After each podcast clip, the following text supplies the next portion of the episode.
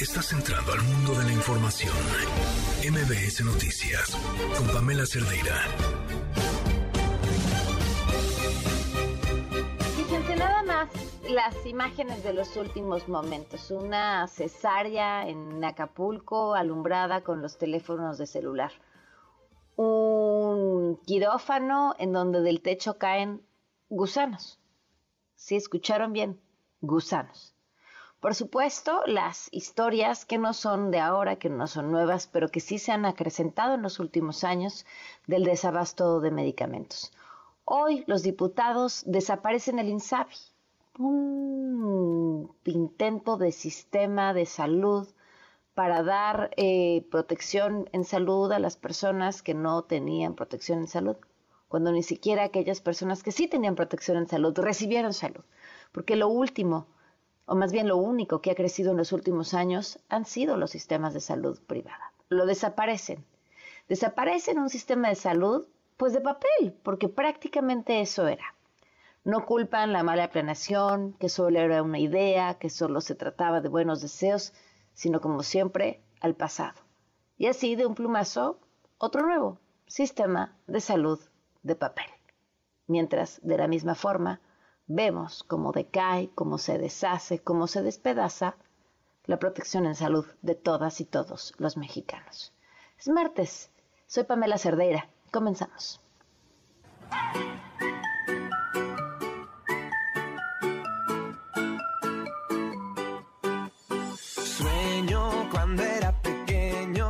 Estado de salud del señor presidente es bueno. La infección por el virus SARS-CoV-2 se confirmó. De acuerdo al comportamiento de este virus, al cabo de tres años, el cuadro clínico de las afecciones actuales es leve, con síntomas de inflamación de las vías respiratorias altas, del tracto respiratorio de la nariz, de la garganta, con fiebre y cansancio. Esta sintomatología es la misma que el señor presidente ha tenido. Con la toma de paracetamol, de líquidos, descanso, ha mejorado. El señor presidente tiene el antecedente de haber sufrido un infarto al corazón. La evaluación actual en este tema es de normalidad. De hecho, hasta su tensión arterial se ha controlado más hacia la baja, pero es porque no está haciendo acciones, una acción dinámica que elevan tanto la presión arterial. El resto de sus estudios, incluyendo un examen minucioso del tórax, están normales. Por ello, en unos días será dado de alta durante la mañana del domingo iba ya con síntomas de resfriado. Por prevención y por protocolo se realizan pruebas de COVID o de influenza. Los médicos sugirieron que por precaución acortara la duración de la última reunión y se decidió que se trasladara a la Ciudad de México. ¿No fue a ninguna institución de salud? No, se le practicó en las instalaciones de la base aérea de Mérida, Yucatán, donde se llevan a cabo estas reuniones cada 15 días y posteriormente cuando llegó a la Ciudad de México se le comunicó el resultado del análisis respecto a una reunión que yo sostuve con los senadores integrantes de los grupos parlamentarios de Morena, del PT, el Verde y del PES. Analizamos los temas de la agenda legislativa. Evidentemente se distorsionó el contenido de una conversación privada que yo tuve con los senadores, pero los comisionados o la comisionada presidenta tienen el derecho de acudir a las instancias judiciales o jurídicas que ellos consideren. Yo sostengo que el INAI es un instituto inoperante y basta con revisar la currícula de los comisionados porque ha servido como botín político. Se han dedicado pues a repartirse por cuotas los partidos políticos los nombramientos de los órganos aparentemente autónomos y que eso no ayuda ni a la transparencia ni a la consolidación de un régimen democrático en el país.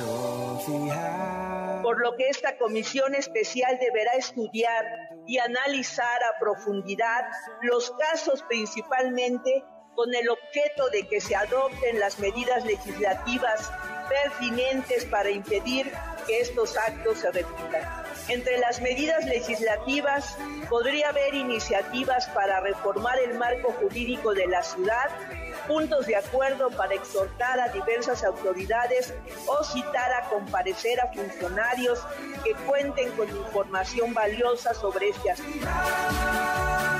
En cuanto al robo de equipo pesado, este sí tiene que ver fundamentalmente con la reactivación económica. Muchas más empresas abrieron las operaciones, hay más movilidad, nuevamente hay más viajes de traslado de mercancías, ha habido un incremento, pero todavía no estamos en los niveles prepandemia, que eso es algo muy, muy, muy interesante.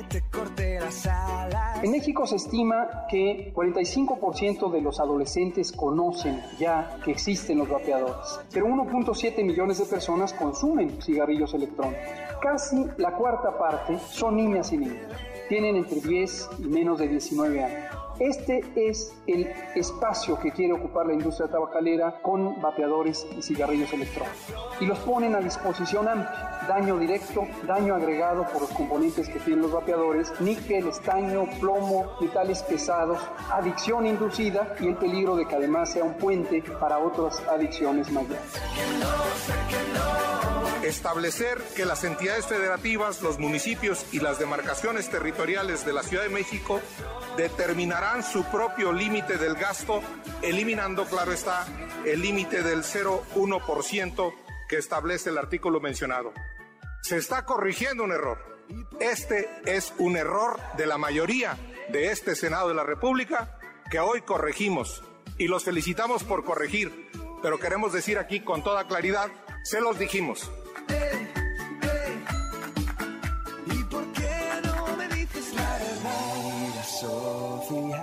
Gracias por acompañarnos. Son las 7 de la noche con 15 minutos. Soy Pamela Cerdeira. Estoy transmitiendo desde Grand Rapids, Michigan. Estoy aquí hasta el próximo jueves. Bueno, el viernes estaré ya de regreso en la Ciudad de México. Pero estoy transmitiendo aquí por una invitación en la que durante los próximos dos días estaré escuchando a gente hablar sobre vacunas, sobre vacunación de COVID, sobre hacia dónde vamos. Y me parece que además es súper pertinente porque pareciera que si no fuera porque ahora eh, la versión oficial dice que el presidente tiene COVID, habríamos ya dejado de hablar de esta enfermedad. No obstante, la semana pasada, si no me equivoco, se anunció en Estados Unidos una nueva dosis de un booster para personas mayores de cierta edad, con ciertas condiciones, y pareciera que en México prácticamente dejamos de hablar del tema, si no fuese por la vacuna patria que a ver quién patria, el valiente que se la quiera poner, porque además, bueno, pues de actualizaciones ni siquiera hablamos. Entonces ya les estaré compartiendo a lo largo de estos días eh, la información, lo que aquí encuentre, que me parece que será súper interesante para ustedes. Y mientras tanto, en la Ciudad de México, pues un montón de temas de, de qué hablar, eh, independientemente de las versiones oficiales, eh, siguen sucediendo cosas alrededor de de la presidencia que vuelven a dejar otra vez hueco a las especulaciones. No vamos a especular aquí, por supuesto, pero sí comentar lo que está pasando.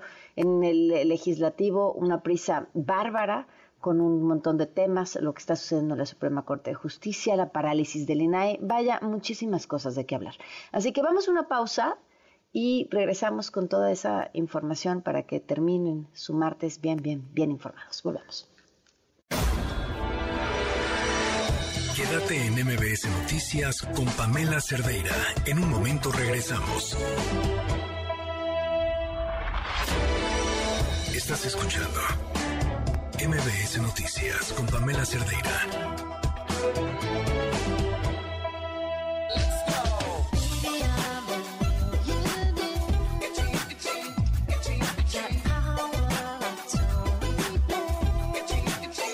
Noche con 21 minutos. Estamos en MBS Noticias. Gracias por seguir con nosotros. Como les decía, muchísima información. Eh, oigan, por cierto, es nuestra última semana en este horario. A partir de la próxima semana estaremos transmitiendo en un nuevo horario de 4 a 6 de la tarde. Y bueno, yo ni se los había dicho, seguramente ya se habían enterado por los promos, pero eh, bueno, era importante decírselo. Es un reto distinto, interesante eh, la verdad es que todo el equipo que hacemos este programa, creo que hemos pasado por casi todos los horarios en esta estación. Así que ahora nos escucharemos de 4 a 6 de la tarde con, por supuesto, el mismo interés en esas historias que nos ayudan a tomar mejores decisiones, en pasarles el micrófono, en, estar cerquita, cerquita, cerquita de ustedes a través de este, de este medio que es la radio. Bueno, de forma sorpresiva en la Cámara de Diputados y por una propuesta de Morena, fue aprobada así en friega, la totalidad se va el INSABI. Bueno, la verdad es que ni siquiera nos dieron tiempo de saber bien qué era, pero ya lo desaparecieron. Angélica Melín, buenas noches. Hola Pamela, muy buenas noches, qué gusto saludarte también. Saludos a los amigos del auditorio. Fue en como bien lo mencioné, sin pasar por ningún tipo de análisis. De hecho, el tema de la desaparición del INSABI que propuso la bancada de Morena, bueno, pues pasó a través de la presentación en la tribuna de una iniciativa, es decir, no se tornó a comisiones, no hubo un análisis previo. En ese momento conocieron los diputados lo que estaba proponiendo el diputado federal de Morena, Emanuel Reyes, que es también presidente de la Comisión de Salud aquí en San Lázaro, la propuesta ah. de reformar la Ley General de Salud, Pamela, para eliminar de plano el INSABI y bueno, pues dar paso a lo que consideran los morenistas, va a ser ahora sí un sistema de salud para el bienestar digno de Dinamarca y que va a estar fundado en el modelo bienestar que está impulsando el Ejecutivo Federal. Los eh, legisladores eh, de la oposición subrayaron que este proyecto, Pamela, como eh, le sucedió al propio Isabi, al haber sido aprobado en los mismos términos, es decir, al vapor, sin análisis, de bote pronto, por propuestas planteadas por el Ejecutivo Federal de manera emergente, bueno, pues será un fracaso. Vamos a escuchar al diputado Carlos Maturino. Se los dijimos, se los dijimos. Cuatro años después, aquí estamos, eliminando al INSABI.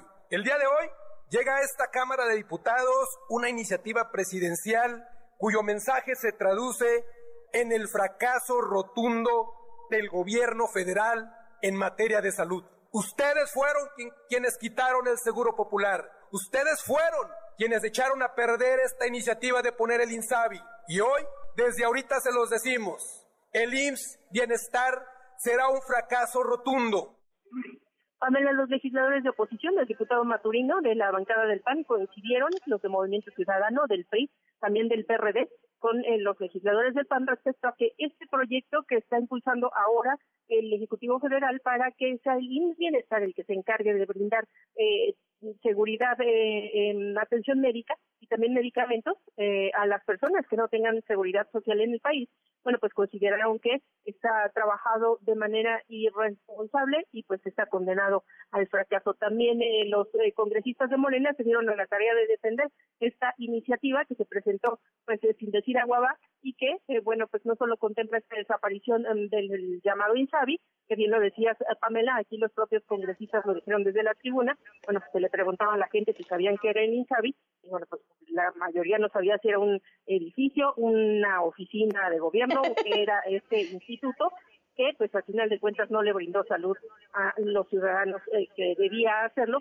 a los que no tienen ningún servicio de seguridad social. Los diputados de Morena aseguraron, como decíamos en un momento, Pamela, que eh, pues con este paso que se está dando aquí en la Cámara de Diputados y que después se tiene que analizar en el Senado de la República, ahora sí México en unos meses ya será Dinamarca en materia de salud. Es el coordinador de la bancada morenista, el diputado Ignacio Mier hospitalaria. Con eso se garantiza la atención a todos los que no son derechohabientes y garantiza un derecho universal a la salud para toda la población. Es una gran medida que es en beneficio de México y que yo creo que los que nos van a hacer el favor de escucharnos, de vernos y, y leernos, van a advertir que finalmente se va a contar con algo que dijo el presidente que yo coincido.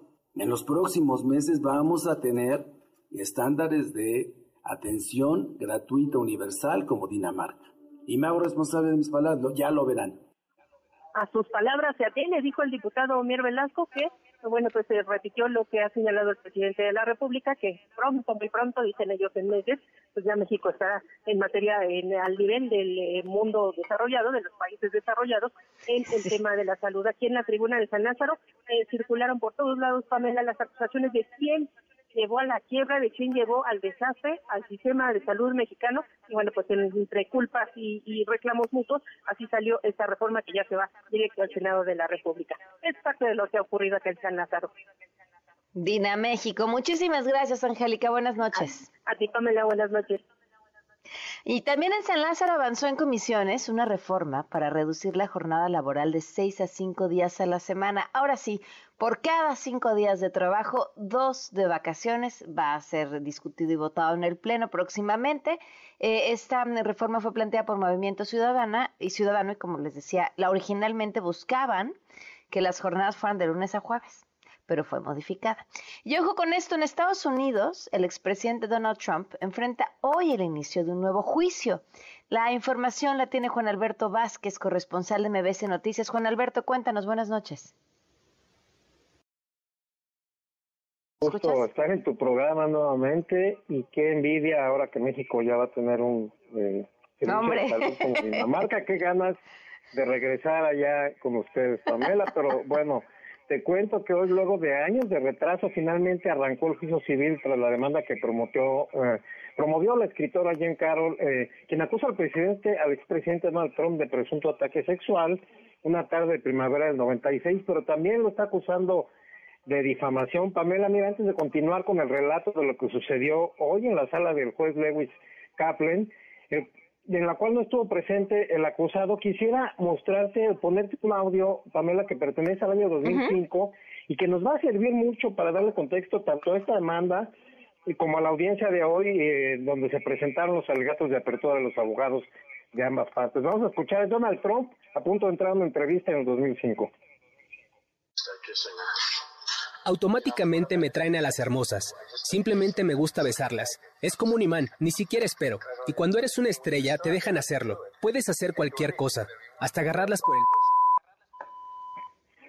Bueno, pues ese es Donald Trump. Es un audio muy largo que sacaron previo al segundo debate que tuvo con Hillary Clinton y en el cual, bueno, pues es, eh, lo dibuja enterito en su misoginia, también en su machismo, el expresidente, algo que es, bueno, de todos conocido, cómo ha eh, normalmente tratado a la mujer como un objeto, pero hoy eh, pues se mencionó este audio, ahorita lo voy a mencionar, y hoy ya después de una rápida selección del jurado inició la participación de la abogada Shaw Crowley, que bueno, está defendiendo a la periodista Carol. Ella dijo que el jurado en este caso, bueno, es la oportunidad de Carol de limpiar su nombre, de alcanzar la justicia y tener una vía de regreso.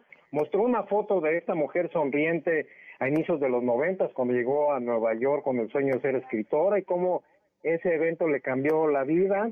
Adelantó que todas las evidencias, todo esto va a descansar en el testimonio de la propia afectada y también en dos de sus amigas, a las que habló después de este ataque. Una le dijo que fuera la policía y la otra dijo que mejor se quedara callada porque el señor Trump, pues en ese momento era muy poderoso. Y también, obviamente, pues estamos hablando del 1996, Pamela, muy distinto a la actualidad. En aquel momento, pues las mujeres muy desprotegidas con ataques de este tipo, muy desprotegidas por la ley. Y es lo que está tratando de mostrar la defensa, los abogados de esta escritora que está demandando a Trump que por su parte presentó a su defensor Joseph Tacopina. Él dijo y alertó al jurado sobre la falta de evidencia que ya platicamos, no hay audios, no hay videos, no hay testigos que hayan visto este ataque, y dijo que estos no tienen, no hay evidencias pues, eh, porque sencillamente no existió ningún ataque. Él dijo que se ha dado cuenta que mucha gente suele odiar a Trump, que entiende que lo odien de esa forma, eh, pero pidió que manifiesten ese odio en las urnas y que no lo haces persiguiendo con historias falsas, así lo dijo. Dijo que aparte, bueno, mencionó que a partir más bien de la famosa grabación esta que pusimos al inicio, la grabación de Access Hollywood, cuando iban a entrevistar, la gente comenzó a quitar a Trump como agresor sexual, hasta como depredador, y que esos esfuerzos se deben pues a la falta de evidencias que nunca han tenido. Lo que no dijo este abogado es que, bueno, el expresidente ha recibido al menos 25 acusaciones de mujeres, que lo han señalado por violación, por agresión sexual, acoso sexual, incluidos besos o manoseos no consentidos, y cómo muchos de esos casos no han llegado a las cortes gracias a los acuerdos extrajudiciales en los cuales Trump pues, ha desembolsado sumas millonarias en algunos casos. Por último, Pamela, eh, una trivia. ¿Sabes quién fue la mujer, eh, la primera mujer que demandó a Donald Trump por asalto sexual? No, ¿quién fue? Bueno, eh, su esposa Ivana Trump, eh, hoy ah, fallecida, tiene como un año. Ella fue en esta demanda de divorcio la primera que lo acusó de asalto sexual en 1990. Entonces, pues imagínate toda esta historia que tiene Trump con las mujeres, con las agresiones sexuales, en fin, que hoy tomaron forma en este inicio del juicio. Mañana se reanuda ya el proceso con el llamado al primer testigo y ahí vamos a estar presentes, obviamente, pues para aclarar y informar al auditorio de MBS, Pamela. Pues será muy interesante. Resiste tus ganas de regresarte a México para vivir el sistema de salud de Dinamarca, por lo menos hasta que nos cuentes esta historia completa. Claro, bueno, pues me voy a aguantar, me voy a aguantar este un rato, por lo pronto pues te cuento que acá no está tan agradable también el sistema de salud, todo es muy caro. Eh, extraño el IMSS, de algún modo te lo digo, pero sí, sí, sí, sí, no es lo mismo, este, pues obviamente lo que está pasando en México. Pamela, me aguantaré. Un abrazo, muchas gracias. Abrazo, Pamela, saludos a la auditorio. Buenas noches, son las 7 con 32. Quédate en MBS Noticias con Pamela Cerdeira. En un momento regresamos. Estás escuchando MBS Noticias con Pamela Cerdeira.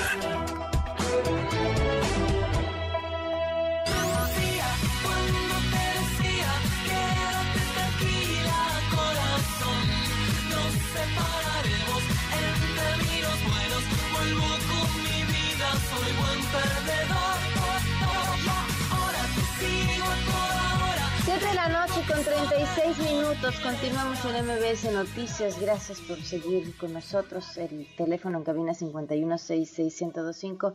A ver, márquenme por WhatsApp. O sea, yo sé que ya habían estado escuchando y a lo mejor eh, no le acaban de encender, pero así su, su...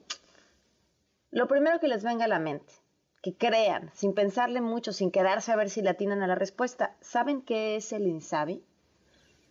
¿Se imaginan qué es el INSABI? Porque bueno, pues prácticamente ya ni mucho caso tendría saber qué es, porque ya en la Cámara de Diputados, pues prácticamente le dieron crán. Le agradezco a Manuel Reyes Carmona, diputado federal de Morena por Guanajuato, presidente de la Comisión de Salud en la Cámara de Diputados, que nos acompaña en la línea. Gracias por estar aquí, diputado. Buenas noches. ¿Qué tal, Pami? Me da muchísimo gusto saludarte. Muy buenas noches a todo tu amplio auditorio, a tus órdenes pues antes de que nos enteráramos con claridad qué era y para qué servía, ya nos lo desaparecieron, diputado. Pues ya avanzamos en esta iniciativa que justamente retoma el propósito que las y los diputados empujamos hace cuatro años con la creación del INSABI. Hay que recordar que el Instituto ¿Cómo, para el ¿cómo, ¿Cómo desaparecer algo que crearon hace cuatro años retoma un propósito? Pues mira, cuando decidimos avanzar en la creación del INSABI, no teníamos la más terrible pandemia de todos los tiempos de México y entonces había buenos propósitos, había buenas intenciones, había presupuesto, pero evidentemente eh, no se contaba con la capacidad porque estuvimos rebasados en cuanto a la capacidad administrativa eh, al interior del propio UNISABI. Entonces la realidad es que hubo cosas en las que no avanzamos a través del Instituto de Salud para el Bienestar y hoy a través del INS Bienestar garantiza la posibilidad de sí cumplir con el artículo cuarto constitucional, el cual fue publicado en el Diario Oficial de la Federación el 8 de mayo del 2020 para poder garantizar salud gratuita, oportuna y de calidad para todas y todos los mexicanos. ¿Qué sí hizo el IMSABI y por qué el IMSS podría hacerlo? Bueno, primero debo decir que sí hizo el tema de lo que tiene que ver con los recursos humanos, hay que decirlo de manera clara, eh, contrató un número muy grande en relación a profesionales de la salud, se contrataron médicos, se contrataron enfermeras, hubo reconversión hospitalaria, se recuperaron hospitales elefantes blancos que el mismo presidente Andrés Manuel López Obrador recorrió en los primeros meses de su mandato. En eso sí avanzamos. Y por supuesto en la consolidación del sistema de adquisición de medicamentos. Lo que sí es cierto es de que el sistema de salud sigue estando fragmentado a pesar Diputado, pero perdón, perdón, perdón, al sistema de compra de medicamentos le dieron en la torre. Eh, o sea, ya estaba mal, pero en los últimos años pareciera que lo agarraron a batazos. Sí, este, a ver, hay que hay que decirlo de manera clara.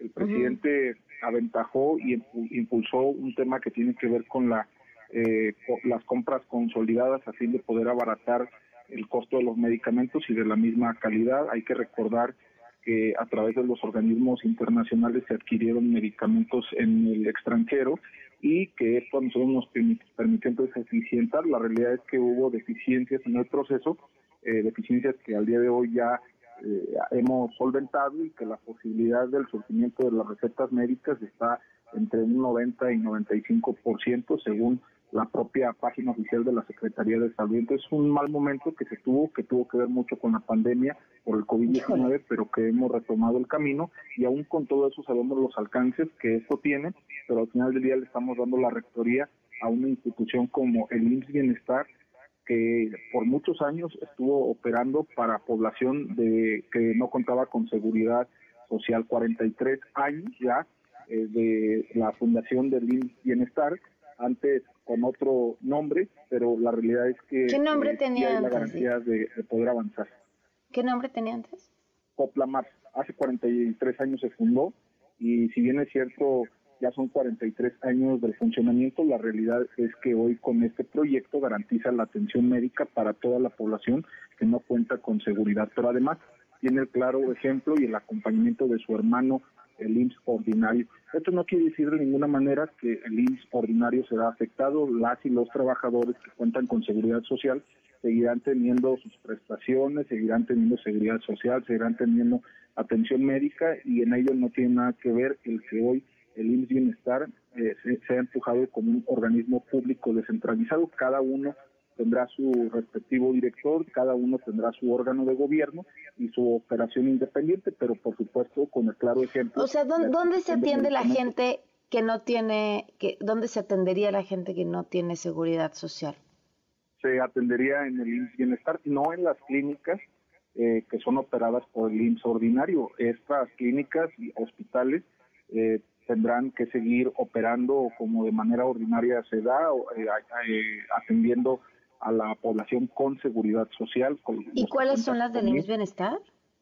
Eh, los del IMSS Bienestar tendrán que ser atendidos en los hospitales que estaban a cargo de los estados, los centros de salud, los hospitales de alta especialidad. Es decir, mm. en el intento que nosotros avanzamos de que el INSABI pudiera recuperar los hospitales, hoy se los transfiere al IMSS Bienestar y asume la rectoría, es decir, si va a haber cambio de imagen, si va a haber cambio de logo, si va a, va a ser administrado por Bienestar. Ahora hay que decirlo de manera clara, esta estrategia se está ya desarrollando desde el año pasado tras la publicación del decreto presidencial porque varios de los estados decidieron adherirse de manera voluntaria y ya van varios estados, eh, únicamente de que no le hemos dado formalidad en la propia Ley General de Salud. Hay que recordar que este decreto entró en vigor en agosto del 2022, ya se está operando y hoy se reconoce en la Ley General de Salud. Bueno, pues estamos al pendiente de esto, diputado. Muchas gracias por habernos tomado. Muchísimas gracias, Pam. Estoy a tus órdenes. ¿eh? Muy buenas noches. Por favor, gracias. Buenas noches. Son las 7:43. Economía para todos con Sofía Ramírez. Sofía, buenas noticias en cuanto a la inflación. ¿Cómo estás? Muy buenas noches. Buenas noches, Sam. Ya siento que llevamos varias rachas donde podemos estar contentas porque primero el país crece, la inflación va para abajo. No, Amo tu optimismo.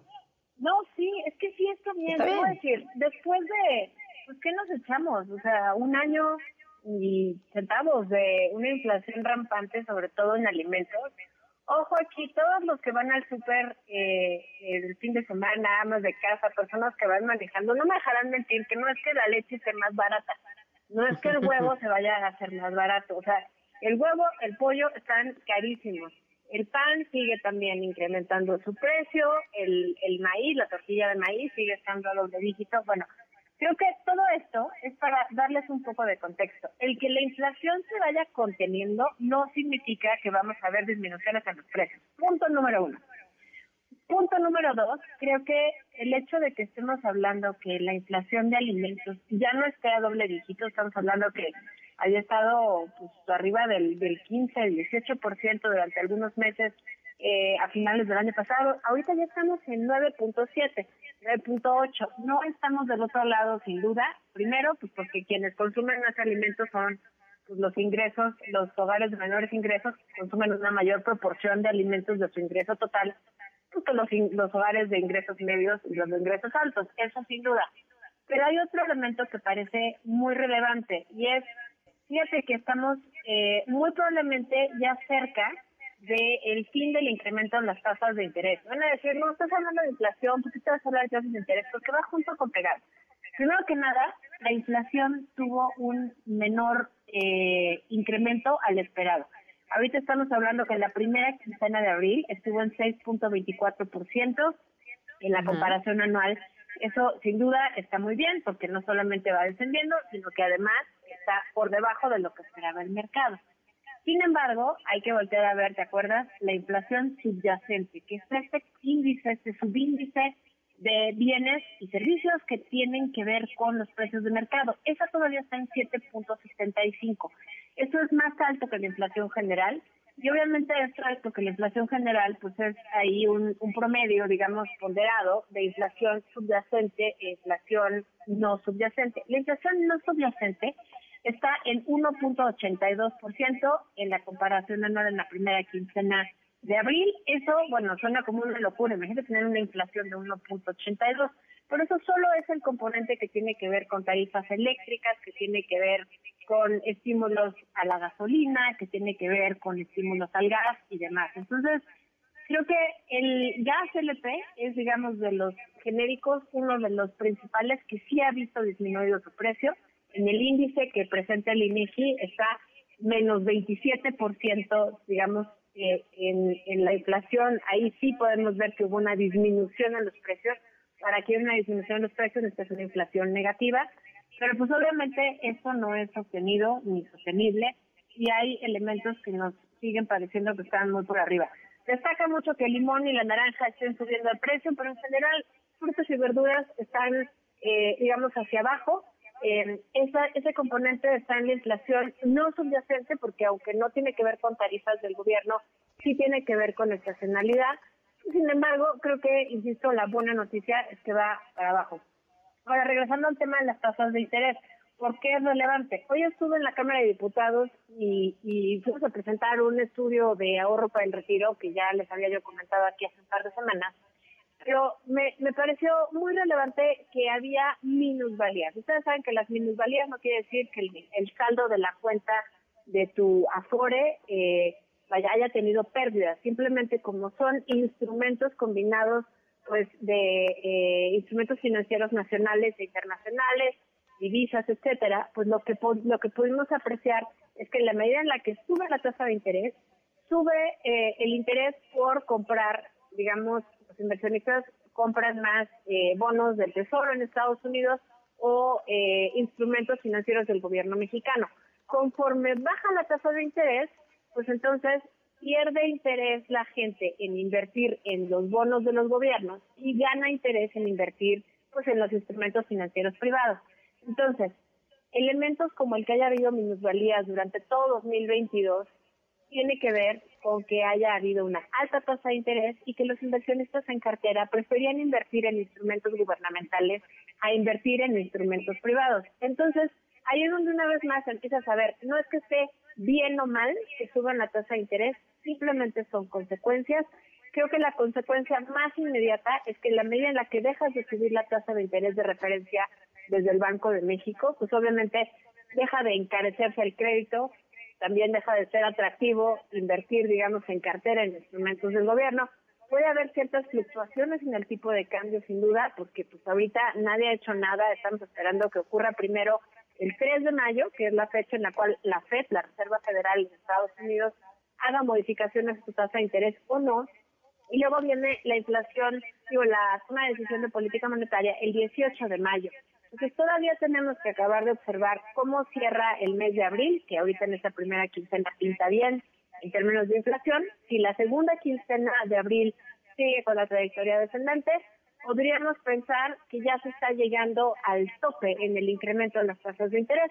Esto no lo digo yo, lo dijo por un lado la gobernadora del Banco de México, Victoria Rodríguez Ceja, en su comparecencia hoy en el Senado, pero también lo dice Jonathan Heath, que es un subgobernador, eh, digamos, el, eh, de los gobernadores más senior en la Junta de Gobierno, que eh, justamente refieren que ya pareciera que llegamos a este punto donde la inflación por el lado de la demanda se puede empezar a contener.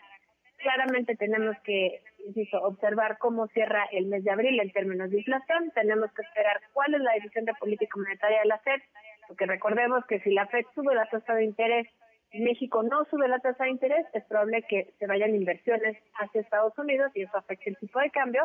pero si se mantiene la misma el mismo ritmo en ya sea los aumentos, las disminuciones o simplemente no se mueve la tasa de interés cada vez que llega la fecha de la política monetaria, pues posiblemente sigamos todavía en una trayectoria descendente o que por lo menos se mantenga alrededor de los 18 pesos por dólar, que ya llevamos pues dos jornadas que abrimos con menos eh, pesos por dólar por debajo de los 18 pesos. Entonces, creo que en resumen es deja de incrementarse muy probablemente en las próximas decisiones de política monetaria la tasa de interés de referencia. Esto sin duda tiene que ir en línea con la inflación de abril, tiene que ir en línea con la decisión de política monetaria en Estados Unidos. Tanto el subgobernador Jonathan Heath como la gobernadora del Banco de México en distintas intervenciones lo han mencionado el día de hoy. Y bueno, pues finalmente eso eh, tiene implicaciones prácticas para los consumidores y las consumidoras Primero, pues esperamos que el ticket del súper deje de estar tan caro, que empecemos a ver tal vez más inversiones fijas, inversiones físicas y menos inversiones en cartera. Puede haber ligeras fluctuaciones en el tipo de cambio, pero también quiere decir que la economía puede volver a reactivarse de una manera más dinámica a nivel global, esperando que la inflación a nivel mundial pues ya esté también en un proceso descendiente, descendente y digamos eh, tiene un repunte. Claramente todo esto implica que no puede haber choques externos, no puede haber otra declaración de guerra, habría que estar muy pendientes del, del entorno internacional y por supuesto del contexto político electoral a ambos lados de la frontera, tanto en México como en Estados Unidos, pero por lo pronto, bueno, buenas noticias para los bolsillos, para ti, para mí, para todos los que nos escuchan. Pues sí, te mando un abrazo, Sofía, muchísimas gracias. Gracias a ti. Faltan nueve minutos. Bye. Faltan nueve minutos para las ocho. Vamos a una pausa y regresamos. Quédate en MBS Noticias con Pamela Cerdeira. En un momento regresamos. Estás escuchando MBS Noticias con Pamela Cerdeira.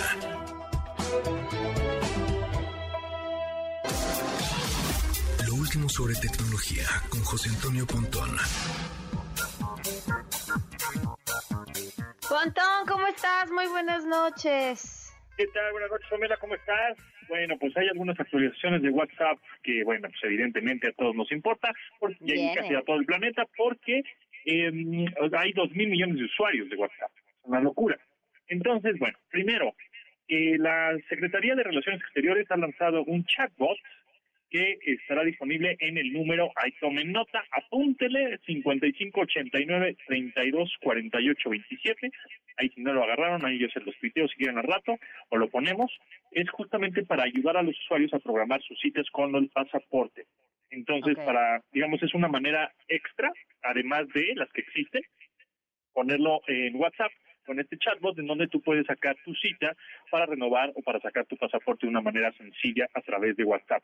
A un número que lo agregas como contactos, es una cuenta verificada, o sea, a lo, que voy es cuando tú pones ese contacto, ese número 5589-324827, lo que, vas a, lo que va a suceder es que te va a poner Secretaría de Relaciones Exteriores y una palomita verde, ¿no? Esta palomita ya muy, muy eh, muy icónica de todo lo verificado, pero en esta ocasión es verde porque pues es WhatsApp, pero está verificada y entonces te da la confianza de que eh, este chatbot no es un humano, es una persona, es, digo, perdón, es una inteligencia artificial, no es una persona que te va a ayudar a sacar una cita eh, a nivel República Mexicana. Entonces tú vas a poder sacar. Por cierto, hablando de la palomita, perdón que te regrese este tema porque vas a hablar de WhatsApp, pero ¿qué le pasó a Elon Musk que regresó a palomitas a quienes no habían pagado y se las había quitado? Sí, regresó algunas palomitas de, de usuarios, bueno, sí, de usuarios que tenían más de un millón de, seguidores y gente, pues, como importante, actores, celebridades, etcétera, como que de alguna manera Elon Musk está pagando por ellos, como por ejemplo Charlie Sheen, ¿no? Entonces, bueno, pues es como decir, este, eh, es mi red social y yo verifico y yo le pago al quien yo quiera, ¿no? Sigue siendo como, sigue siendo el Elon Musk que conocemos, ¿no? De alguna manera.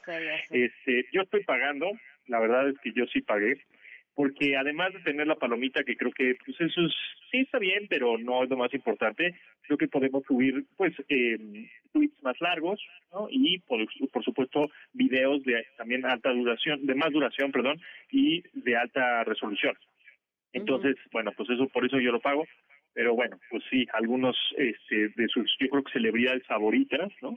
Pues les, les está pagando él mismo su, su Twitter Blue, que ya sabemos que también, bueno, cambió de nombre hace unas semanas, eh, ya no se llama, legalmente ya no se llama Twitter Inc. o Twitter Incorporated, ahora es X Corp o X, la letra X, Corporation y que seguramente pues vamos a ver algunos cambios en las redes sociales este año definitivamente, como por ejemplo, ayer descubrí, creo que eso ya llevaba algunos meses, pero apenas yo lo descubrí ayer, que a la hora de que tú das, de, de, estás reproduciendo un video en Twitter en pantalla completa y termina el video o, o quieres cambiar de video, a la hora de deslizar hacia arriba, vas cambiando videos y videos y videos como si fuera TikTok, ¿no? O sea, ya no te saca del video y te regresa digamos, a tu timeline tradicional de Twitter, de texto y fotos y eso, sino que empiezas a ver un video en pantalla completa, deslizas hacia arriba y vámonos, así como TikTok te va, o, Reel, ¿no? Te va mostrando videos y videos y videos, en teoría relacionados con lo que te interesa, pero pues como que todavía no, ¿no?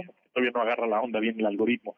Pero bueno, este, otras actualizaciones que tiene WhatsApp eh, una es la protección de cuentas, o sea, digamos, si necesitas cambiar tu cuenta de WhatsApp a un nuevo dispositivo o si alguien intenta registrar tu cuenta de WhatsApp en otro equipo, pues el chiste es comprobar que realmente eres tú. Entonces, a partir de ahora, eh, se, pedirá que se confirme que realmente se quiera realizar esta acción de dispositivo antiguo o a un control este, o a uno nuevo con este control adicional de seguridad y esta función puede avisarte de un intento no autorizado y pasar tu cuenta a otro dispositivo. Es decir, y ya te va a aparecer una notificación de que alguien está entrando de, tu teléfono en otro dispositivo. Entonces automáticamente te va a decir el, típico, si fui yo o no. Entonces tú le pones, no, no fui yo. Entonces eh, el otro dispositivo pues no va a poder acceder a él, ¿no? Entonces eso está bueno, ¿no? Para evitar este tipo de, hackeos que todavía se siguen dando. Eh, la verificación de dispositivos, también el malware o estos este, eh, software ya espías o, virus o etcétera, malware en general, pues en los dispositivos móviles ya es una de las mayores amenazas, evidentemente, la privacidad y seguridad de las personas, entonces porque puede tomar el control de tu teléfono, ¿no?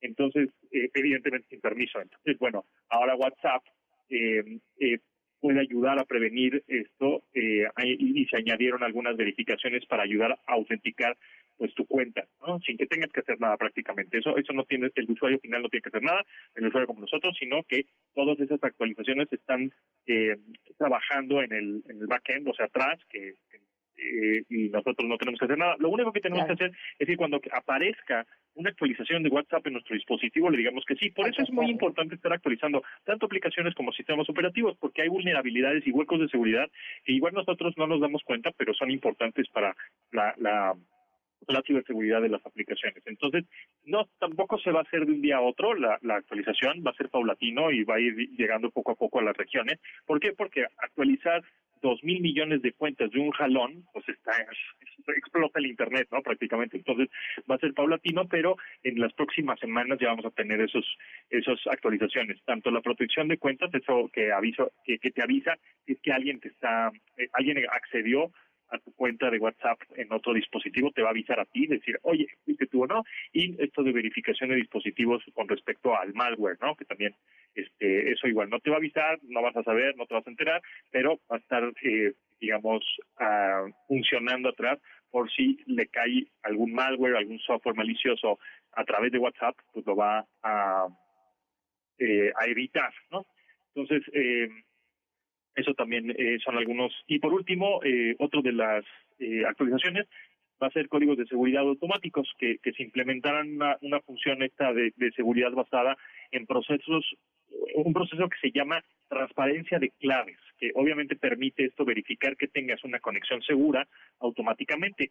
¿Esto qué significa? Bueno, que cuando se hace clic en la pestaña del cifrado, ¿no? De cifrado de punto a punto, eh, que no te pueden interceptar, digamos, tu conversación, te podrá verificar de inmediato que tu conversación personal esté segura. O sea, y de alguna manera identifica redes seguras también. Entonces, bueno, son algunas de las actualizaciones que van a estar en WhatsApp prácticamente pues igual nada más es actualizar tu WhatsApp y esto va a seguir funcionando. Y por último, bueno, pues nada más repito lo del chatbot para poner, eh, para hacer tu cita. De pasaporte. De pasaporte, exactamente. El teléfono es 5589 32 48 27 de manera gratuita. Puedes eh, gestionar tu pasaporte o tu renovación de pasaporte con este teléfono en WhatsApp.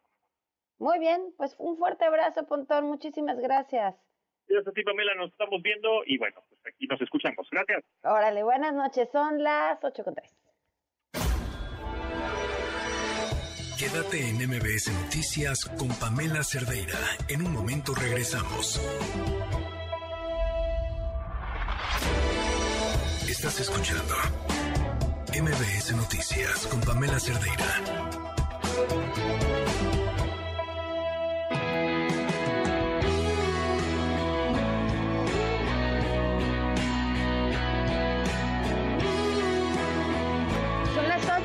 Con siete minutos, seguimos en MBS Noticias. Muchas cosas que comentar. Por supuesto, no se nos olvida la tragedia que sucedió con los migrantes en Ciudad Juárez. La Fiscalía General de la República acusó formalmente al titular de Migración, Francisco Garduño, que por cierto sigue en su puesto por la muerte de los 40 migrantes en esta estación de Ciudad Juárez. La información la tiene Josué Serna. Tras seis horas y media de duración, concluyó esta tarde la primera parte de la audiencia de vinculación o no a proceso de Francisco N., en la que se desahogaron las pruebas tanto de la defensa como del Ministerio Público. La audiencia comenzó a las 10 horas con la ratificación de la formulación de imputación y seguido con la lectura de la carpeta de investigación.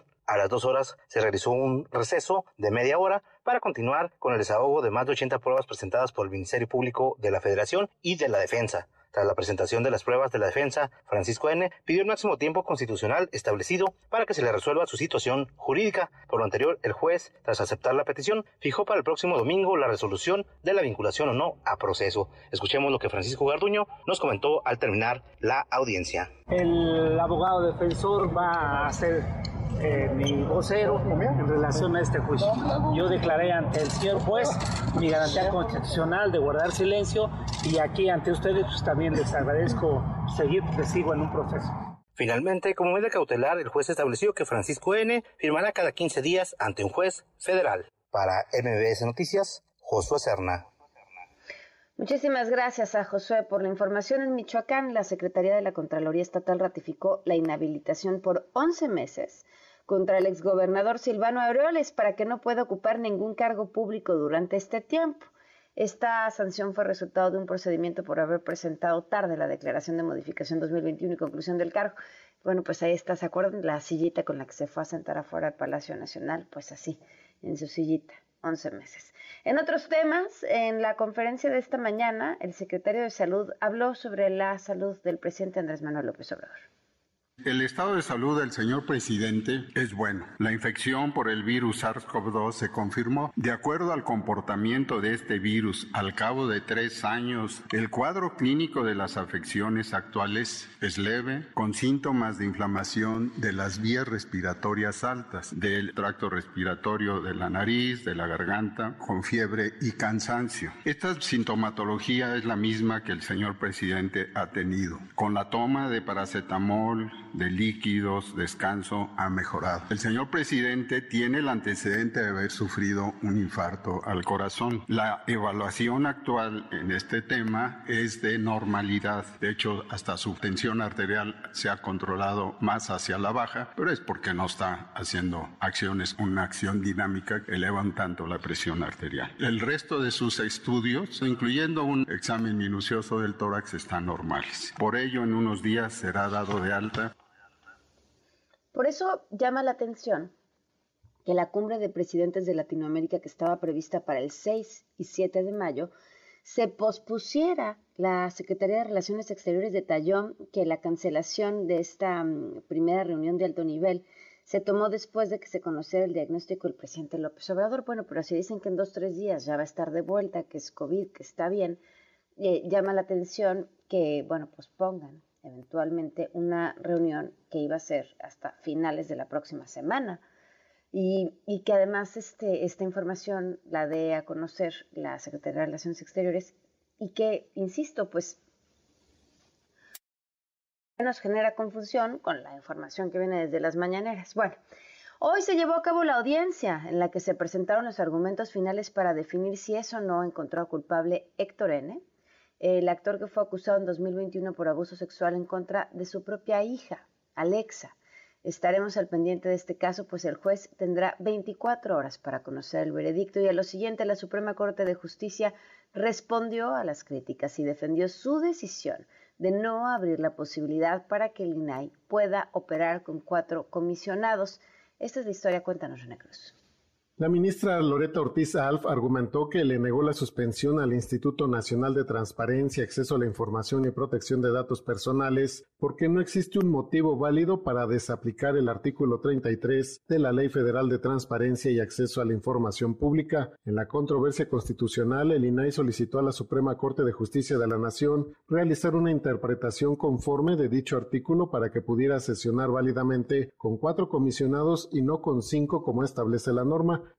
en caso de que el alto tribunal no estime procedente dicha interpretación, el órgano de transparencia pidió desaplicar el artículo 33 de la Ley Federal de Transparencia en aras de garantizar su operatividad y sobre todo como un medio para preservar la materia del juicio y que con ello no se generen daños irreparables a la sociedad. No obstante, Ortiz Alf desestimó los argumentos del INAI y señaló que no resulta jurídicamente posible conceder la suspensión solicitada, ya que el artículo 33 no admite otra manera de que no sea el de limitar la actuación del INAI a sesionar únicamente si cuenta con cinco integrantes como mínimo indicó que tampoco tiene cabida la interpretación toda vez que dicho precepto, además de constituir una norma de carácter general, no fue impugnado, pues el único acto que se reclama es solo la omisión atribuida al Senado de nombrar a las tres personas comisionadas faltantes. Sobre la desaplicación del artículo, la ministra de la Corte refirió que no se advierte un motivo válido para ello, además de que subsiste una presunción de constitucionalidad y que precisamente no es materia de la litis, lo que conlleva a que no sea posible sujetarla a ningún tipo de escrutinio o análisis para el efecto que se solicita. Asimismo, Loreta Ortiz rechazó ordenar a la Cámara Alta para que realice los tres nombramientos de los comisionados faltantes, pues ello dejaría sin materia la controversia constitucional. Para MBC Noticias, René Cruz González.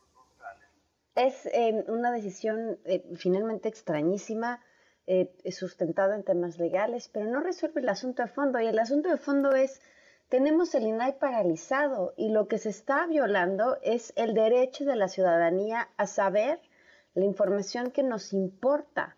Eh, breve recuento. O sea, tú le pides a cualquier secretaría del Estado información sobre algo y te lo niegan y para eso está el INAI para que vayas y le digas, oye, la SEP no me quiere responder esto, o la Secretaría de la Defensa no me quiere responder esto. Y entonces el INAI sesiona y dice, oye, no, si les tienes que responder, o sí tienes que buscar la información, o, porque también puede ser, ¿no? Dependencia tiene razón, esa información es un tema de seguridad nacional y está bien que no te la den.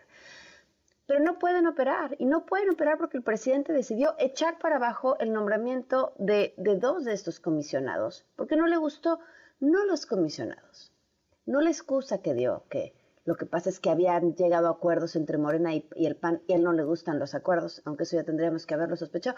Lo que no le gusta es la transparencia. Y en el Senado, pues no, no hubo manera de llegar a acuerdos tampoco para hacer los nombramientos que faltan. Ahora son tres comisionados los que les faltan, pero con uno solo podrían, uno solo que quedara nombrado y que el presidente no vetara, podrían sesionar.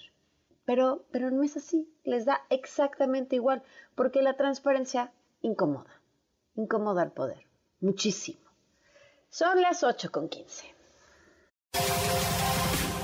Una vuelta al mundo del deporte. El marcador de Rosa Covarrubias en MBS Noticias.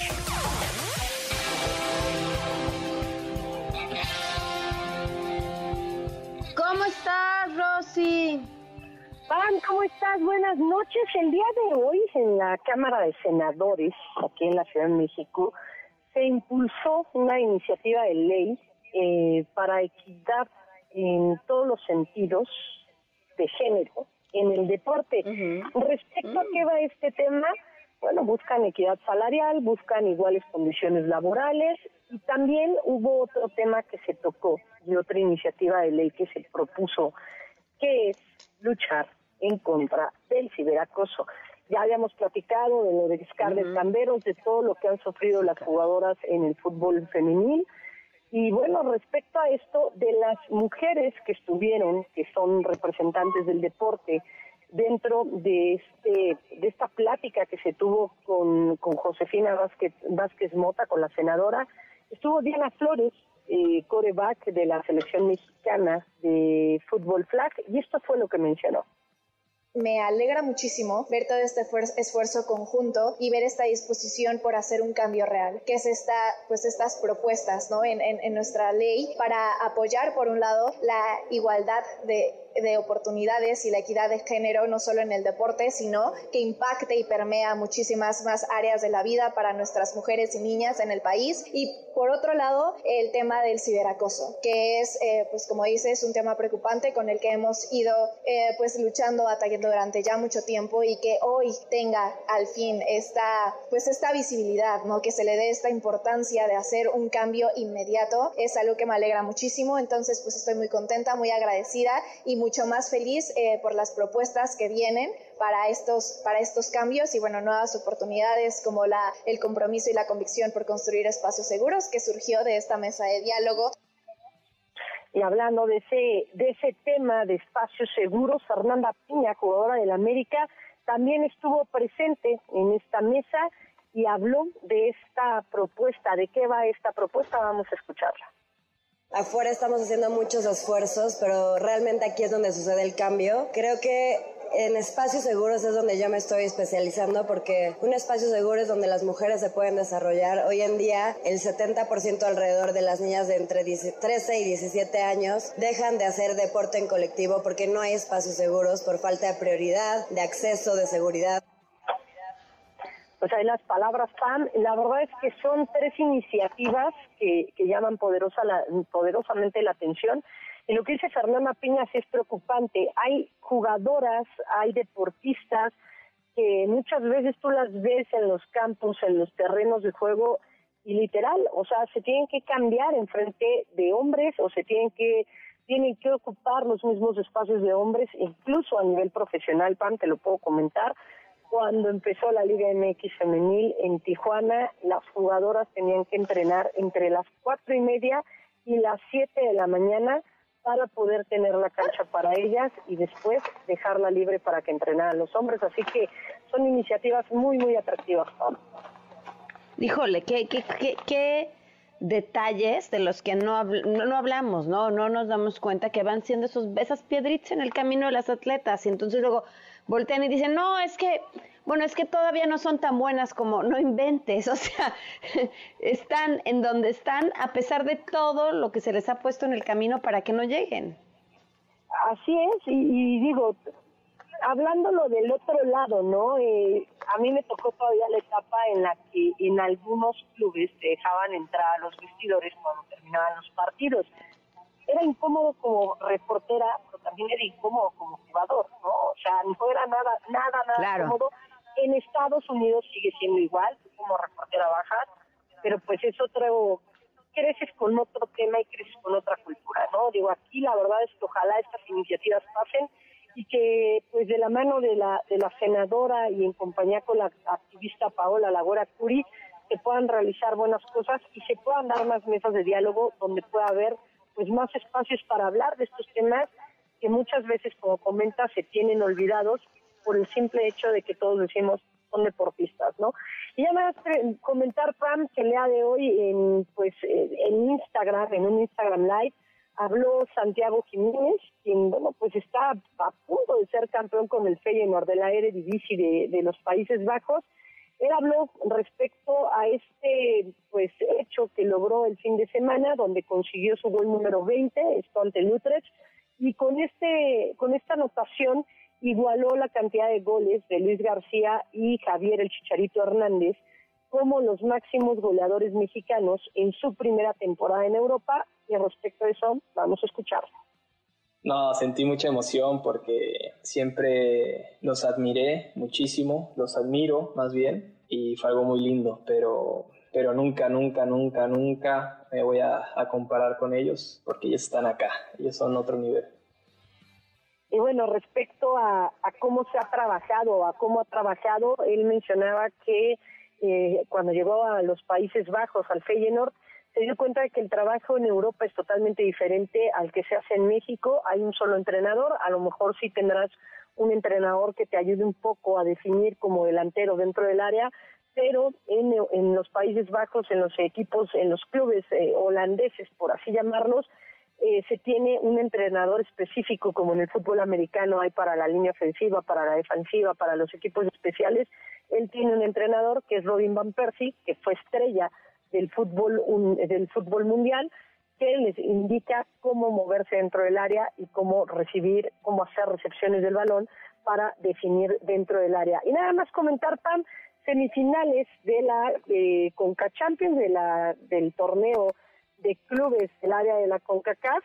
Y el día de hoy dos equipos mexicanos se enfrentan. León está visitando al conjunto de Tigres y con anotación de Víctor Dávila, el equipo de la Fiera está arriba 1 por 0, esto al minuto 15. Pam, la información deportiva. Gracias, Rosy, un fuerte abrazo. Fuerte abrazo, bonita noche. Buenas noches, vamos a una pausa y volvemos. Quédate en MBS Noticias con Pamela Cerdeira. En un momento regresamos. Estás escuchando MBS Noticias con Pamela Cerdeira.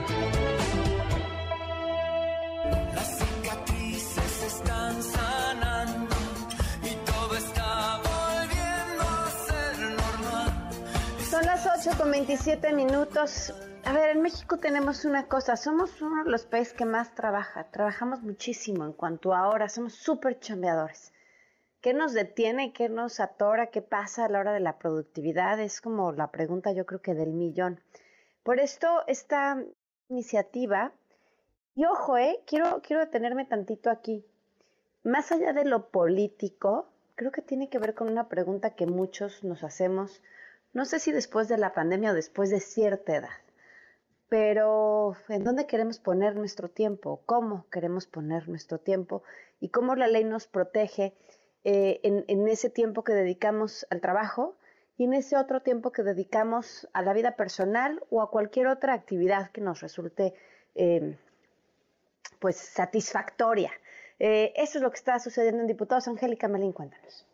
Los diputados federales le dieron luz verde en comisiones a una propuesta que estaba pendiente desde hace semanas y que era la de establecer en la Constitución que los trabajadores tendrán derecho a dos días de descanso a la semana, por lo menos. El proyecto elaborado a partir de iniciativas de distintos legisladores de Morena, también de Movimiento Ciudadano, avanzó con la abstención de los integrantes del PAN. La votación fue de 27 a favor y 5 abstenciones de los panistas. Establece que por cada cinco días de trabajo, el empleado deberá disfrutar de dos días de descanso, cuando menos, y eso lo dirá la Constitución, el diputado de Movimiento Ciudadano, Salvador Caro, subrayó que ya no habrá más pretextos para garantizar el necesario descanso de los trabajadores. Que al recortarse la semana eh, laboral va a faltar personal en algunas empresas. Otro es que ya existe una distorsión a partir en el mercado laboral a partir de las becas y que la mano de obra es escasa. Bueno, el mercado laboral tiene reglas.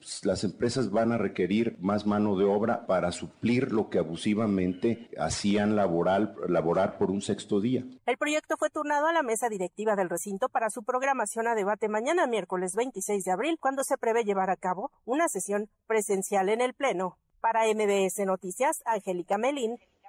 Gracias, Angélica. En la línea nos acompaña Pedro Vázquez González, diputado federal del PT secretario de la Comisión de Puntos Constitucionales de la Cámara de Diputados. Gracias por acompañarnos, diputado. Buenas noches. Buenas noches, Pamela. Es un gusto la posibilidad de saludarte y, desde luego, saludar a tu amplia audiencia con un tema tan este relevante como es precisamente el seguir eh, de manera progresiva reconociendo, reconociéndole derechos a los trabajadores. Esta iniciativa, sí, no, le iba a decir, estaría mejor el horario de diputados, dos, este, dos días a la semana, ¿no? Bueno, pues sí, efectivamente, salvo que también tenemos trabajo en la semana en comisiones y son a veces comisiones muy largas, como precisamente la que hoy se debatió, eh, estos dos días de descanso para los trabajadores, pues nos avanzamos más de tres horas también, o sea, hay temas en la Cámara que requieren de mayor discusión, mayor debate. Pero aquí en este caso, lo, la importancia de esta iniciativa que hoy votamos en la Comisión de Puntos Constitucionales consiste en que los días de descanso son muy indispensables en todo el ámbito laboral, no solamente en México. puesto que diversos factores como la cantidad de horas trabajadas al día, la duración y la totalidad de los periodos de descanso, así como también la forma en que se desempeñan estas labores, tienen consecuencias directas en la salud física y mental, así como desde luego en el ámbito familiar, y es precisamente de donde se parte y existe la necesidad y la obligación de mejorarle los derechos a los trabajadores. Recientemente, Pamela, también el periodo de vacaciones, que era muy corto, eh, también ya la Cámara de Diputados eh, aprobó ampliar el periodo de vacaciones para toda la clase trabajadora en nuestro país, de tal manera que progresivamente iremos mejorando las condiciones de trabajo y de vida de la clase trabajadora mexicana. Ahora es casi un hecho que esto va a pasar mañana, ¿no? Sin problema. Sin problema, debe pasar mañana. Incomprensible la actitud de los eh, panistas, ¿verdad? Eh, el votar en abstención, si bien es cierto, no lo votaron en contra porque sean unos descarados, pero sí de alguna manera empaña la posibilidad que en un tema histórico, como es ampliarle el descanso a los trabajadores, no hayamos ido con unanimidad. Yo creo que eso es reprobable. Detrás de eso está una motivación de carácter político, porque bueno, tan trabajadores somos los panistas como los priistas y todos los partidos políticos, los petistas, y bueno, si esto es para mejorar el descanso de los trabajadores y de sus familias, no vemos el por qué han votado en abstención. Es político, es una postura. Ah, hablaban de un impacto, ¿no? Hablaban de un impacto, pero me imagino que ustedes habrán hecho un análisis del posible impacto o no que podría tener esta aprobación. Desde luego que sí, la, las cámaras empresariales hicieron llegar sus puntos de vista, sus opiniones, fueron analizadas. ¿Qué comentaron? Concienzudamente, el Consejo Coordinador Empresarial, entre otros, eh, nos hicieron llegar sus planteamientos, pero de ninguna manera eh, estamos afectando a la planta productiva de este país. ¿Qué comentaron las cámaras? ¿Cuáles son sus planteamientos, con lo que trabajan los, los, los, obreros, los empleados, los trabajadores en general. Diputado, ¿cuáles son sus planteamientos? Es muy sencillo, muy sencillo. Los de las cámaras. No, no, no, los de este, las cámaras empresariales. Ah, bueno, ellos plantearon su punto de vista, ¿no? Naturalmente. Por eso, ¿qué, ¿pero qué les dijeron? que los trabajadores quisieran que trabajaran no seis días, sino siete días. Pero no, no, no. Yo creo que ellos este, están en su derecho de defenderse, pero no tienen argumentos que puedan sostener eh, que se trabaje más por menos dinero y eso pues va en contra de los propios trabajadores. Serían más productivos estos cinco días y yo creo que ese es el reto, que eleven su productividad. El trabajo que hacían en seis días lo hagan ahora en cinco días. Tenemos trabajadores muy conscientes que han demostrado a lo largo de la historia de nuestro país que son fuente generadora, generadora de riqueza. Los trabajadores de México tienen eh, reconocimiento internacional, mano de obra calificada, de alta especialidad, y a donde quiera que van, son bien vistos porque son gente muy trabajadora. Entonces, no pues estamos al pendiente, estamos al pendiente de mañana. Diputado, muchas gracias por habernos tomado la llamada. Es un gusto, de verdad. Saludos a todos, buenas noches. Buenas noches. Es martes de Joali Reséndiz y regresamos con su historia. Quédate en MBS Noticias con Pamela Cerdeira. En un momento regresamos. Estás escuchando MBS Noticias con Pamela Cerdeira. Periodismo a toda prueba con Joali Reséndiz.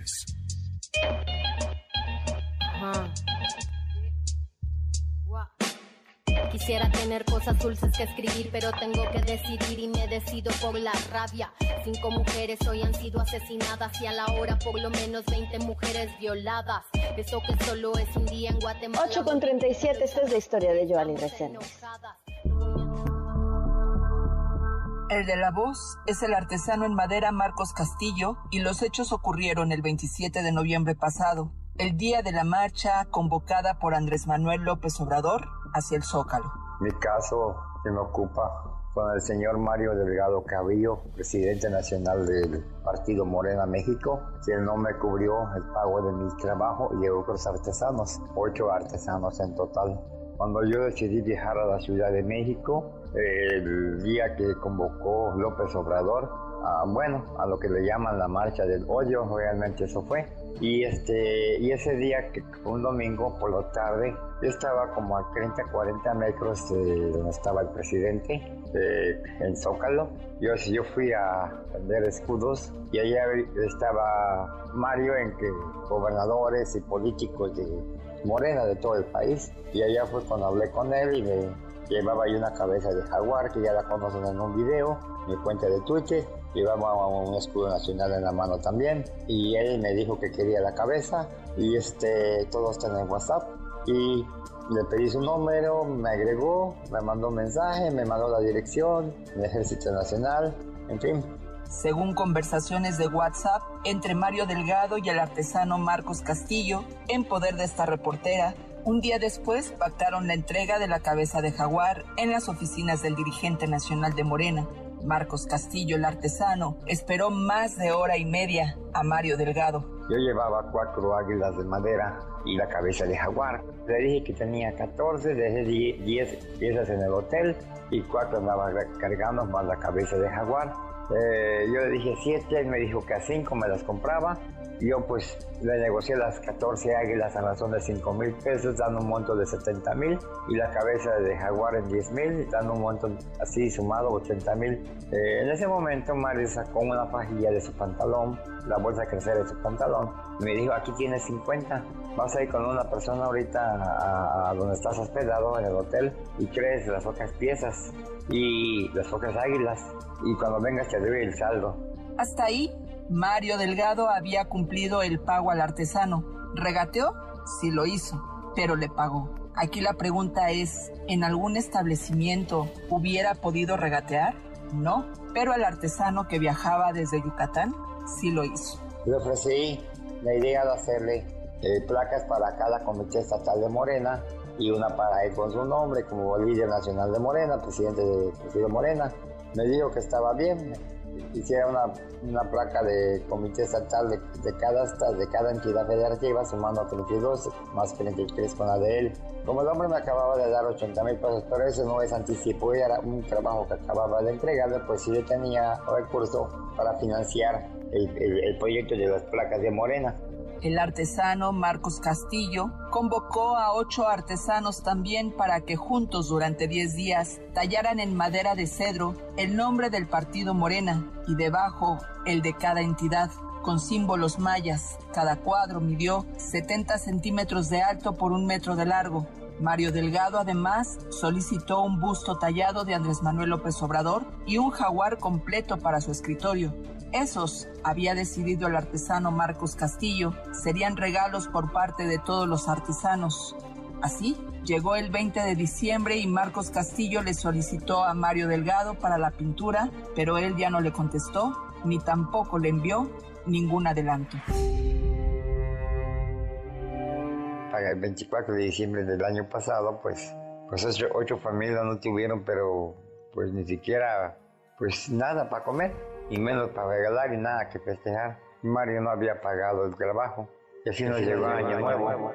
Contacté yo a Wipe Flores, que es el, director jurídico del Partido Morena a nivel nacional. Me dijo que él no, veía esos, él no veía esos temas y él me dio, me mandó el número de contacto de Germán Ibarra, que es el secretario particular. Es la voz del licenciado Germán Ibarra, secretario particular de Mario Delgado. Escuchemos. Buenas noches, licenciado hermano. Oiga, ¿cuánto se le debe? Para que usted no tenga que venir para acá, para que me mande las esculturas y todo eso. ¿Cuánto es lo que se le debe? Oiga, sería bueno así porque, mire, le acabo de mandar una imagen, está a punto de brotarme la hernia y me va a costar la vida. Por eso, ¿cuánto se le debe a usted? ¿Cuánto se le debe a usted? Bueno, Sí vio usted las águilas que le di a nuestro líder, don Mario, a finales de noviembre del año pasado.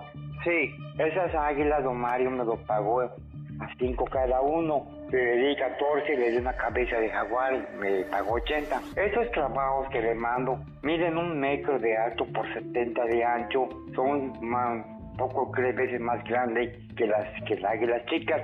Solamente le voy a cobrar el material, la pintura, el trabajo de varios artesanos, que somos ocho en total. Todos sacamos esto día y noche sin parar. Ocho artesanos, nos dividimos 33 piezas. Ok, entonces, ¿pero cuánto sería por cada una? ¿Cinco mil? No, pues son 10 cada uno. Entonces serían 10 mil pesos por cada uno. So, sí, son 33 escudos. Somos ocho familias que lo hicimos. Todos. Entonces serían 10 mil por 33. Sí, y eso se divide en ocho familias. Somos ocho artesanos, cada uno pues tenemos familia, no es mío. Va que va. Bueno, yo lo checo y yo mañana me comunico con usted, ¿ok? Y mándeme fotos, por favor, del trabajo. Miren, 70 centímetros. A lo largo, como está en Morena La Esperanza en México, puros maderas de cegro, seleccionada, puro cegro, la mejor madera de todo el mundo. Está todo tallado, con grecas mayas, decorado, la cultura maya. Yo le marco mañana, deme usted chancita nomás. Sí, está Órale, bien. pues y que se mejore. O sea, nomás se me opera, licenciado. Entonces, Sí, entonces- eso, nomás déjame mañana lo veo con él. Ante la falta de pago, Marcos Castillo realizó una protesta, pero no fue en la Ciudad de México, sino en Toluca. No había garantías que se respetara mi libre expresión en la Ciudad de México, donde gobierna la señora Claudia Sheinbaum. Entonces, por eso fue que se llevó a cabo en Toluca. Nueve días de protesta, no hizo un solo comentario Mario Delgado, no abordó el tema, y cuando fue el registro de su candidata Delfina Gómez al, gobierno del estado, no se le permitió a los medios de comunicación abordar a Mario Delgado. Hoy, Mario Delgado es señalado por un artesano que representa a siete más y con él suma ocho artesanos que le reclaman el pago de un trabajo que aceptó pagar, que encargó, trabajaron y que además Mario Delgado estuvo enterado paso a paso vía WhatsApp sobre el avance de las 33 placas y que su asistente Germán Ibarra acordó pagar. Escuchemos nuevamente a Germán Ibarra, secretario particular de Mario Delgado. Entonces hay manera que yo se lo entregue a Morena Yucatán y Morena Yucatán se los manda a ustedes. No, no, no, yo me pongo de acuerdo con usted y me lo mandan desde allá. Ah, ok, eh, por. Me lo manda, me lo manda, ahorita nos ponemos de acuerdo para que me lo mande desde Yucatán para acá y usted no tenga que venir y yo aquí mando a recogerlo a la terminal de autobuses o algo. Ah, perfecto, como usted diga, licenciado. Sí, sí, sí, sí, usted y yo nos ponemos de acuerdo. ¿Sale? Sí, Para que ya, no tenga que venir. Mi mano que yo lo sabe esto, nuestro líder, don Mario Delgado. Órale, pues. El valor de las 33 piezas son 340 mil pesos a razón de 10 mil pesos cada, cada pieza tallada de 70 de ancho por un metro de largo de madera de segre. Nosotros tuvimos que empeñar herramientas, tuvimos que endeudarnos y hasta el día de hoy pues Mario no ha pagado. Soy Joali Reséndiz y si tiene una denuncia, a favor de escribirme a periodismo a toda prueba o sígame en mis redes sociales, en Twitter o en Facebook me encuentra como arroba Joali Reséndiz. A ver, Joali, me quedé, me quedé así con el ojo cuadrado, con un dato que, bueno, dentro de la historia pa- pareciera así una cosa casual. Mario Delgado agarró le pagó 50 mil pesos en cash que traía de su, su bolsa. Así fue, el, así fue el anticipo. Así me gustan, aquí traigo 50 mil pesos en efectivo, toma. Sí, así fue, lo sacó de su pantalón según la versión de Marcos Castillo, el artesano, que le eh, acudió al hotel donde se encontraba Mario Delgado. Más bien, él se regresa al hotel por las piezas y lo alcanza en sus oficinas.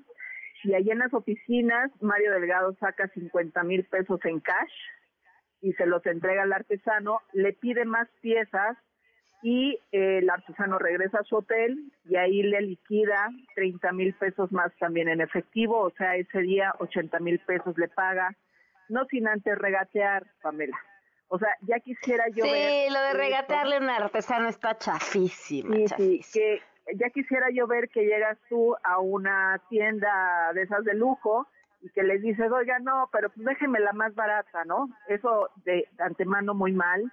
Muy mal también he tenido la oportunidad de mirar los WhatsApp de Mario Delgado co- con el artesano Marcos Castillo, donde Marcos Castillo le va diciendo paso a paso cómo van las obras que él encarga, que además él sabía que se las iban a hacer.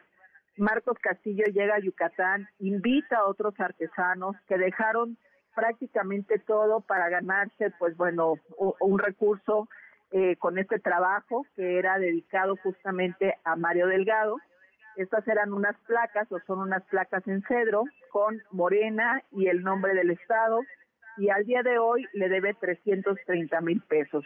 Buscamos, buscamos Pamela, al secretario particular de Mario Delgado y le mandamos respetuosamente un mensaje diciéndole que lo estábamos buscando eh, para pues tener pues la versión de, de, su parte, de parte de, y además también la versión del secretario, porque él fue a quien escuchamos en este reportaje, y pues silencio total.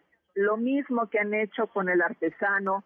Imagínate tú, Pamela, traer estas obras hasta acá, hasta la Ciudad de México, que llegues y que ni siquiera te reciban, que ya ni siquiera te respondan, que ya ni siquiera te contesten el teléfono, que además son, son piezas que ellos pidieron en Yucatán eh, eh, a crédito pues el, el material porque pensaban que Mario Delgado era una persona seria y al día de hoy 330 mil pesos pues han hecho, eh, eh, no han querido más bien responderle a Marcos Castillo, quien además pues se ha, se ha abierto una cuenta de Twitter y ha expuesto a Mario Delgado a todo lo que da, incluso hizo una protesta en Toluca, no en la Ciudad de México, ya nos decía por qué no en la Ciudad de México, y pues pareciera que les pasa de noche, les entra por una oreja y les sale por la otra, pero aquí hay que señalar algo muy importante, Pamela.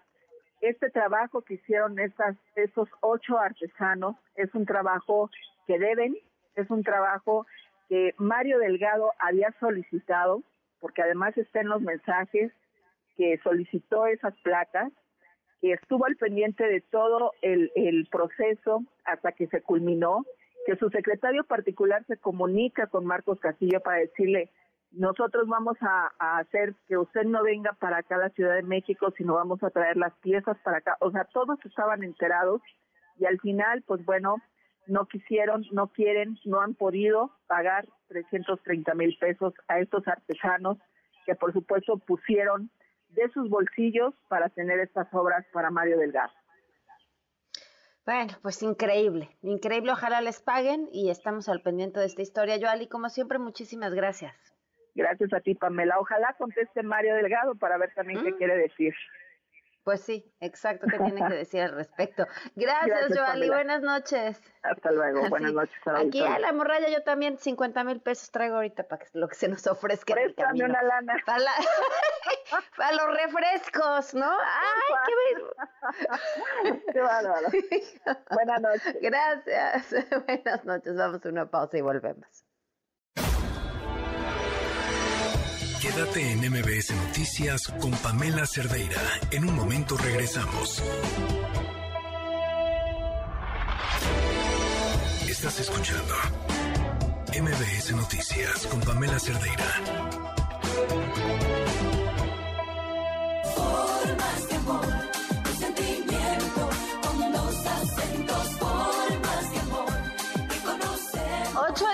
con 53 minutos. Eh, una buena, una buena entre, entre tantas este, pues, turbulencias, por así decirlo. Esto publicó hace unos momentos en sus redes sociales Eufrosina Cruz. Hola amigas y amigos, hoy me siento emocionada, no puedo describir la emoción que hoy siento porque hoy por fin se publicó en el periódico oficial de la Federación ya la ley en donde prohíbe, donde castiga los matrimonios infantiles o equiparable para que sean delito grave, para que nunca más una niña en este país sea ultrajada, sea violentada en el nombre de la cotidianidad, en el nombre del uso y costumbre y que sea delito grave en este país porque nadie tiene derecho de ultrajar el cuerpo de una niña, va por las niñas de este país, va por mi hijo Diego, que las niñas construyan su propia historia, que su origen nunca más defina su historia, mucho menos su destino. Así que muchas gracias a todas y a todos. Esta lucha es de todas. Grande, sin duda es un tema que duele muchísimo al país y que, bueno, pues ojalá desde, desde las decisiones que se toman en papel se traduzcan de verdad en un tema de libertad para tantas niñas en, nuestro país. Oigan, y por último, por cerrar con este asunto del INAI, ya escuchábamos cuáles eran los argumentos de, la ministra de la Corte para no haberle autorizado a, al INAI operar eh, pues con un menor número de personas de lo que marca la ley.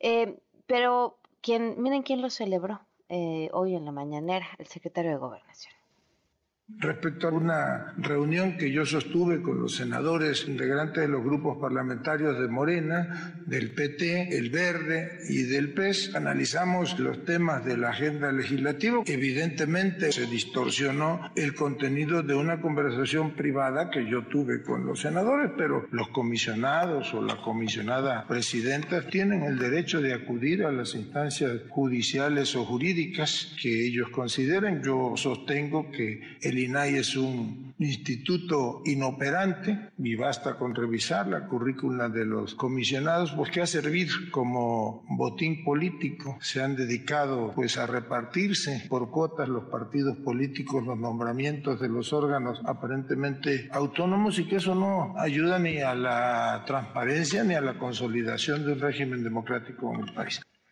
Eso que dice el secretario de Gobernación eh, no, no es cierto. A ver, eh, el currículum de quienes formen parte del INAI poco y nada tiene que ver con, con lo que hace el INAI. Y, y, miren, es muy sencillo, o sea, de verdad, grandes, grandes investigaciones periodísticas que han permitido destapar casos de corrupción, que eventualmente han terminado en que hoy esté en el poder quien está en el poder, eh, porque, porque pues se benefició también de que estos casos de corrupción, del el PRI en especial, fueran señalados. Eh, fueron gracias a este ejercicio de transparencia que el mismo INAI permitió y ayudó a que sucediera. ¿Es inoperante? Hoy sí. Hoy sí es inoperante. Es inoperante gracias al presidente que vetó los nombramientos. Es inoperante gracias al Senado que no ha hecho los nombramientos pendientes. Entonces, es inoperante sí, hoy, porque así lo han dejado, porque así han decidido que sea. Y a quienes nos están fregando a todos, ¿eh? O sea, ahí sí es un ataque directamente contra la posibilidad de saber de la ciudadanía. Eh, la titular del INAI, Blanca Lilia Ibarra, dijo lo siguiente.